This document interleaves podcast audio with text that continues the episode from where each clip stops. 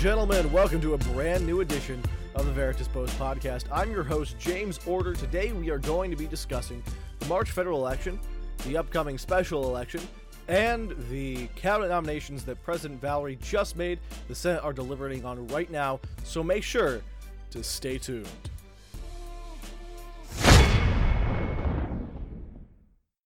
All right, so our first point of order is going to be the March federal election. Obviously, this is a, a rather interesting topic this time. We're not going to delve into every race. It's going to take a lot of time if we wanted to do that. We actually recorded a podcast where we did that, and that was just unbelievably boring. So, we're just going to give you an overview of what's going on, right? So, in the House, where we're going to start off, we're going to start off by looking at the makeup. You've got six American liberals, you've got five conservatives, you've got four Federalists, you got a socialist, you have an independent. The socialists, the independent, the American liberals all team up. They make eight. The Federalist conservatives, they make nine. Right? And of course, with, with Nerdy dropping out, uh, with re- resigning, taking a step away from public life, you now have an eight to eight battle. And, and whoever wins that special election is, is, is going to take control.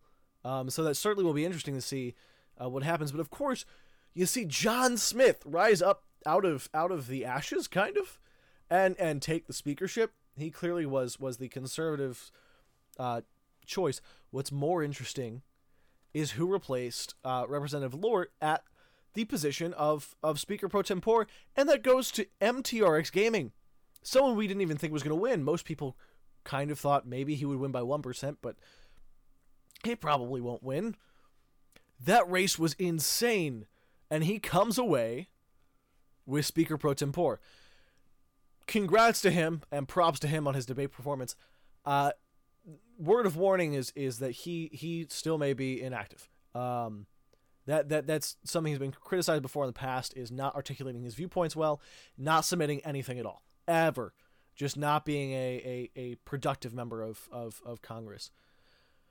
And so we'll see if that changes, because uh, his debate performance surely did and helped him get over there. So that's what we're currently looking at right now. And when when asked to to, to comment on on what was going on um, in the House, um, former Speaker Cavan, current Majority Leader Cavan, which we'll we'll talk about the Federalists in a little bit, said uh, uh, this quote: "The right wing majority held, though the distribution changed, the coalition seems to have held strong." Uh, unquote. Strong words from from a, a, a man in a dying party uh, what, what what seems to be a dying party. Um, very strong words, especially considering the the American liberals have a, a chance to change that around right now. So we'll have to see what happens. Um, I that comment could come to bite Cavan in the ass. Uh, it really could, especially with what is his party essentially uh, failing. Federalists are are, are kind of done at this. And we'll get to that in a little bit. But that is the House as it currently stands. The majority leader is Cavan. The minority leader is, is still Commander Johnson, uh, even though uh, the, the American Liberal Caucus was, was going for April, a freshman, to be the Speaker. Uh, Commander Johnson has retained his role as majority leader. So that's the House as it stands. It, it is backlogged with a crap ton of, of bills right now, uh, including uh, Representative Putbuy's GA, uh, GAS NMI Act, uh, including a lot of uh, territories into the state of Jefferson, uh, along with a amendment submitted by a freshman representative Rat Randy about putting term limits and terms on Supreme Court justices. Uh what? Can can we just we'll, just pause for like 30 seconds here and just ask what he wants to do what? How, what? It, I, I have no response for this. I don't know what was going through his head, uh, or if he's ever read the Constitution, um, or I, I guess ever ever understood why Supreme Court justices are, are, are a lifelong term. But hey, sure, go ahead, see what happens. That'll be very interesting to see from the freshman conservative representative. Pivoting over to the Senate, uh, obviously, the most interesting part of, of the Senate was um, that that class two North race between um, what was Thanos and then just became kind of Ted versus Lort. Uh, everyone expected Lort to win. Ted won, gave the American Liberals a a well a three person plurality, a five person caucus supermajority. Um, well, three person majority rather actually. Um, and so you have one Federalist, one Socialist, one uh, one Independent. You had two Independents run, two Conservatives run, two Federalists run, three American Liberals won. All three American Liberals swept. Uh, both Independents fell. One conservative, uh, conservatives also fell both times, and then one socialist and one federalist was able to just kind of kind of win there. So it, it, will be interesting to see what the Senate's doing. Hagan has already kind of uh, talked about publicly, along with uh, uh the majority of that party, I think, or the majority of that that, that legislative body, that really they're going to focus on increasing the efficiency of the Senate, and so they're already focusing on on amending the rules and all of that. So the Senate should not be as uh, conflicting as it has been in the past. It shouldn't be as slow as it has been in the past. And so, really, I think that this election did a lot of good for the Senate. A lot of people were very unhappy with how the Senate was running, especially under uh, Fat Amy and under uh, Thanos May, that it was just not a good system uh, and that everything was too slow.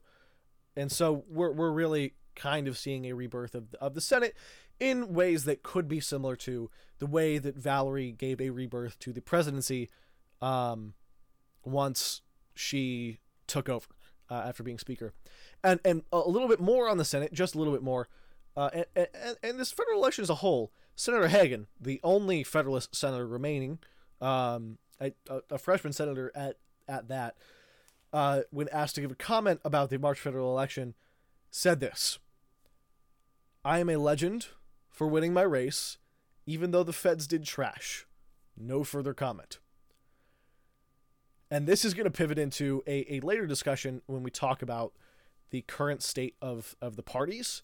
Um, this could it will likely be an entirely separate podcast, because um, that's not our prerogative here today. But that will be coming out soon, where we're going to talk about what's going on with the parties, um, and and this this new kind of shift that we're seeing uh, on the right end, and this weird shift that we saw a month ago on the left end. Um, and so I think that that feeds into that a little bit more. But that is what Hagan had to say. Senator Hagan had to say about that. The current minority leader. Um, it should be noted that um, James Order, myself, is is the president pro tempore, and the majority leader looks like it's going to be Ted Dett. That hasn't been confirmed yet. Um, but after he self-proclaimed it, um, I think he garnered the support of his caucus. Uh, so yeah, that's what the Senate's looking at right now a five person coalition between an independent socialist and three American liberals to create a supermajority there. A pretty good uh, kind of bargaining chip when talking to the the the right house and the federalist president um, about what's going on. So we're gonna move from that straight into the upcoming special election. All right, so with the special election, we're looking at Nerdy's seat. Um, that was the the the sixth district of, of, Jefferson, and as soon as Nerdy voted for John Smith for Speaker, he just up and left. Uh, out of public life, resigned from office, everything was over. So, what do we expect to go down, or what could the ramifications uh, be uh, of what happened to the special election? So, we're going to start with the perspective that, okay, let's say the conservatives, or, or, or the Federalists for that matter, or an independent even for that matter, retains the seat um, and and and their majority stays. So what happens in that case is that I think it will be a very tight race, no matter who wins, and and the person that wins that tight race is gonna have a lot of significance and and come under a lot of scrutiny, um, for what they do, especially if they aren't active. If they aren't active, that's that's that's a bad bad sign for for whoever got elected, um, because this is th- this is the house. You win the house with with this person. Um, so we'll have to see what happens there. Uh, I, I have no idea who either party is going to put up. If, the socialists are going to put someone up for it, and the conservatives and the federalist and then an independent, maybe it's a five person race. Uh, we haven't seen that. We didn't even see a four person race in the federal election, but who knows? That could happen. All parties could be uh, running for this seat. Um, and so it, what happens is it remains fairly calm if if a right wing uh, person wins this seat. What's more interesting is if a American liberal or a socialist grabs the seat. If Benny comes back, um, this was his former seat. If he comes back and tries to grab it, uh, if an American liberal out of nowhere comes and tries to grab it, uh, it if a in, independent of of a left leaning position comes and tries to grab it, we don't know what's going to happen. But if somehow a, a, a left politician is able to, to, to grab the seat and and give a new majority in the House, uh, make Cavan a minority leader, what happens to Speaker John Smith and Speaker Pro Tem um, MTRX Gaming? Do they vance them? What what what happens in that case? Um, I guess is the big question.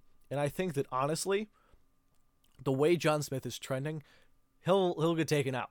Um, I mean, you just look at his past of, of leadership in these types of positions, and he's already coming over scrutiny from members of his own party.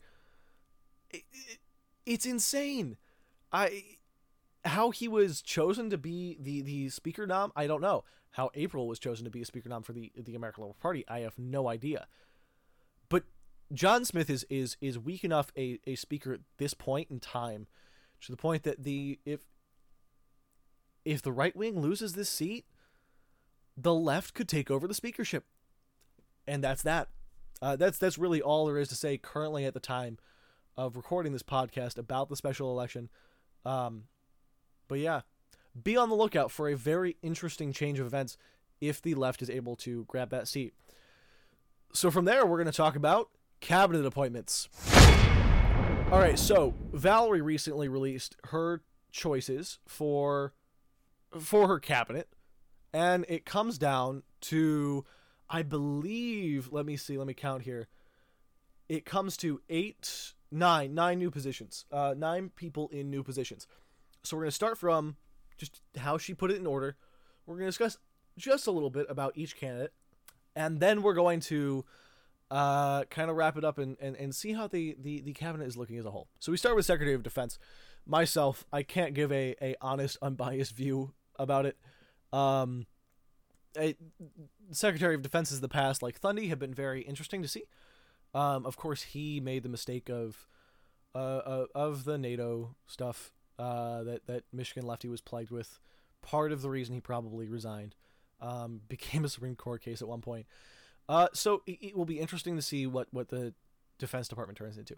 Now, the most interesting, I think, is the Secretary of Interior. This next one, uh, computer guy known for trying to remove Hawaii from the Union, is the nominee for the Department of the Interior. What was President Valerie thinking? Now, I, I, I will not be the first to criticize President Valerie. I think what she has done with the office, especially after Barch and after Michigan lefty resigned or got impeached in such horrible ways, she has revitalized our country, and and I'm it it, it is very refreshing to have her in the the highest office that the American public can elect someone to. However, this decision is stupid, uh, outright. Why? Why would you? put someone who has been so against it, advocating for people of, of of the American islands um why would why would that be your nominee for Secretary of the Interior? This was stupid. It honestly was, and I don't expect the Senate to uh to let him through. I'm I'm to be honest there. I think that's that. That's that about that. We move to the Secretary of Agriculture. Uh, that's, of course, uh, Doggo, uh, otherwise known as Jack Coulter. It has refused to answer questions so far. I'm not sure he's to get so far, and I think he might be denied as well. Um, it will be interesting to see if he does respond, what his opinions are of the office. Uh, we haven't had a, a overtly active Secretary of Agriculture in a while, so if he was able to bring some revitalization to the office, that'd be great. But so far, it's trending that he is just not going to do anything. Um, so moving on to Secretary of Health and Human Services, um, that's Peanut. And just recently, she came under fire from the Senate um, about abortion and about healthcare and M4As. This is a very interesting choice by Valerie. Um, I don't think Peanut necessarily represents President Valerie's viewpoint as much as a, a nominee could. I think this is a smart move by President Valerie, though, because this is someone that she can work with um, and discuss, and, and cer- someone who certainly has other ideas as her, but someone that could, could collaborate with. It will be interesting to see how the Senate reacts, um, especially with Zarfos and Senator Zarfos and Hagan kind of getting at it in the Senate chamber a little bit with each other, and not even with Peanut, but in that hearing. Um, so it certainly will be a, a very interesting choice. Senator uh, Lowengram, uh, uh, pardon me, Representative Lowengram, nominee for Secretary of Energy, is already being voted on with unanimous support so far. A- amazing job, uh, really, by his his viewpoints, and I think that both, especially with with with Senator Hagan, Senator Order, um, and Senator Trash, all being very focused on, on energy and environmental protection. Um, that this was just a kind of no brainer choice for them. And I think that really helped. Um, the Secretary of Commerce and Labor is uh, Senator Hagan. Um, fairly average so far. Uh, hearing, I think he'll get in. I, I think it's just, uh, uh, again, a no brainer. A very interesting choice, but a very suitable choice is as the administrator of the EPA, Arkenstone. Um, he obviously has been an outright supporter of environmental rights environmental protection. And so I, I think that this is a very smart choice by President Valerie because I don't think it will hurt her too much to have him in, in, in her administration, but it will certainly kind of help her public, um, the public opinion, right? Then you get to the U.S. Trade Representative, and that's going to be it, it, Andrew Glaze. It, this is also very interesting. Um, it will be interesting to see how the Senate reacts former vice presidential nominee from the American Liberal Party, I think that that Valerie has done a good job in in rewarding, not necessarily rewarding, but but commending the the efforts of Arkenstone and Glaze in running against her and and recognizing that they, while they argued, uh, both want you know all, all want what's best for the country, and I so I think that that this is is the way that President Valerie has has sought to rectify that, not rectify it, but rather recognize it. That's the right word.